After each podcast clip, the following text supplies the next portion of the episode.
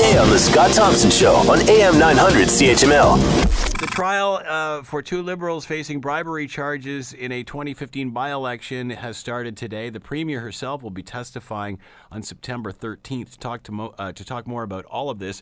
Christo Ab- uh, is with us, Social Sciences and Humanities Research Council, uh, University of Toronto, and is with us now. Uh, Christo, thank you very much for taking the time to join us. We certainly hear about this stuff all the time. We understand it goes on in politics all the time, but what's different in this scenario? Well, I mean, the publicity is, is something we don't often see. I mean, often there's always accusations of when a politician crosses the floor, for instance, with Glenn Thibeault, you know, being an NDP um, politician and then joining the Liberal Party and then kind of being given a, you know, a leading role in that government. You know, whenever that happens, there's always accusations of, well, what was that person on the take? Were they given money or influence? But we always kind of like just say, well, that's politics. In this case, though, it is going to a trial, and there is this sense that you know maybe there's a, a paper trail here, or there's a system of of formal agreements that that that violated ethical rules and and and potentially uh, legal rules. So I think that's what's attention. And and finally, um, we're we're pretty close to an election.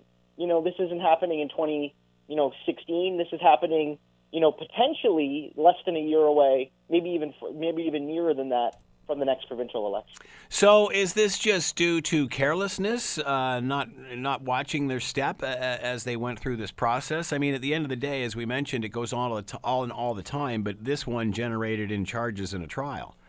Well, I mean, in terms of like, was it due to negligence or malice? I mean, I mean, I, I won't want to speculate on that because, I mean, that's part, part partially the the reason for for this trial, but I, I do think that you know it, it, it happened within a real politically charged climate. I mean, the energy file has been a difficult one for the uh, provincial liberals, uh, both for Kathleen Wynne and her predecessor.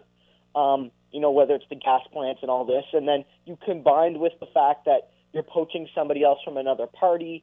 Uh, it was a very tense by-election uh, fought there in the community. You know, it divided uh, for example, the labor community there, some of which supported Glenn Thibeault as a liberal, but some of them remain loyal to the NDP. So you add uh, the political tensions to the, the difficulty and intensity of the energy file, which, you know, Ontarians all over the province, uh, whether they're business people or whether they're just trying to heat their home, you know, hydro is, is a constant source of, of, of trouble for the government. I think it's a perfect storm in that sense, politically at least. But then in the in the end, Christo, uh, why didn't the others generate uh, charges like this one did? I mean, is it just because people are more angry with government now for the reasons you just mentioned? I mean, I don't think that's quite because I, I mean, I don't want to insinuate that you know the, the, the prosecutors are, are are being driven by politics. I think that's more um, you know due to the the, the public uh, view on it. I think in this case, and, I, and again, I don't want to speculate. Uh, you know, the exact reason trial's just beginning. I think it's there's a it, it, there's a connection here. It's connected with the the policies of the government.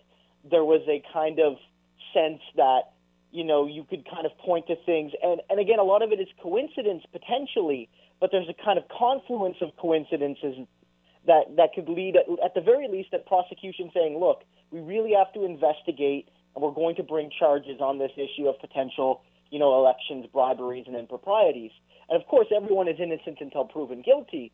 But you know, you wouldn't, you know, bring uh, charges to court uh, frivolously in this regard, because again, as you said, there's so many accusations of bribery and impropriety, and yet so few cases ever even make it to a formal Want to hear more? Download the podcast on iTunes or Google Play and listen to The Scott Thompson Show weekdays from noon to 3 on AM 900 CHML.